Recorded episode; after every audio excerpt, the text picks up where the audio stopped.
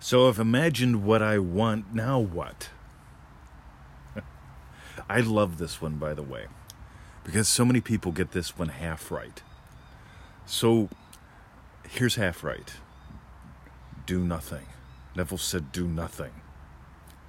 And I got to tell you, that's not entirely accurate. Neville said you can do nothing to make it happen.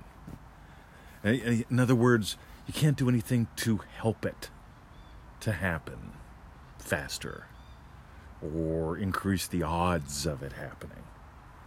But he also goes on to say that uh, all that you do and all that befalls you, all that what other people do, is directed by your imaginal act. And I want to give you an example, and I quote this one often because so many people want to skip this part.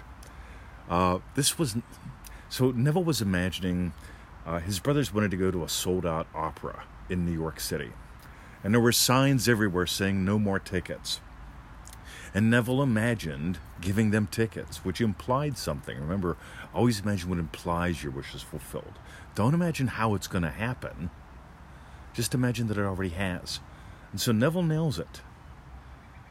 He feels himself giving his brothers the tickets. And you know what happens? He goes and he stands in line. He finds himself going and standing in line. He finds himself confronting a con man. He finds himself asking the guy, yeah, look, you know, I know you have VIP tickets back there. I'm not a VIP guy. But could you hook me up? And the guy did. You see, this is a really important lesson because sometimes you don't have to do anything. Sometimes your body does. So this morning, uh, loving puppy dad, a state that I live in, uh, wanted to get chicken for the dogs. And there was not uh, one piece of chicken to be found, except at the closed chicken shop. And the guy's in the back, and he waves and I wave. I nod and he nods. He comes up, and I said, "Yeah, any chance?" And he looks around. And he goes, "Yeah, I'll hook you up." Now, I want you to get how cool this is. Some people are going to say, well, that would have happened anyway, Mr. 20. Some people say, see, you, you, you, you doubted. You tried to make it happen. No, no, no, no, no. I want you to get how cool this is. Neville imagined giving his brothers tickets. He nailed it. And then he found himself, all right, you know, I'm going to go stand in line. I mean, the signs say there's no more tickets. I'm going to stand there anyway. When I go to the shops, guess what? There's no more chicken. All right, whatever. The lights are turned off at the chicken shop. You see, here's the deal. If I didn't settle, I'm sorry, if I didn't soar, I would have settled for no chicken for my boys. We would have just given them dog food. On the other hand, I imagined their yum like I imagined Victoria's yum. And so what happens? The chicken guy happens to be where he can see me and I can see him. It would have been really easy for him to turn another corner, to be doing something in the back. It would have been really easy for me to be looking the other direction, carrying on a conversation with Victoria or a total stranger. It would have been very easy for things not to go that way. But my imaginal act had me looking in the direction where he was. Even though he was in the dark, my imaginal act had me see him, had us wave at each other, had him come out to the front. But you'll notice something. I didn't make it about him doing anything. I imagined chicken. I imagined my dogs enjoying chicken. And then Madrid, the chicken guy, played his part. I played my part too. So did Victoria. Because she could have been saying something to me and, I could be looking in another direction. But instead, we all played our parts. So, here's what I want you to do. I want you to dive into the truth of this. I want you to dive deeper into Neville's teachings because yeah, knowing this stuff on a surface level and settling for bumper stickers isn't going to cut it.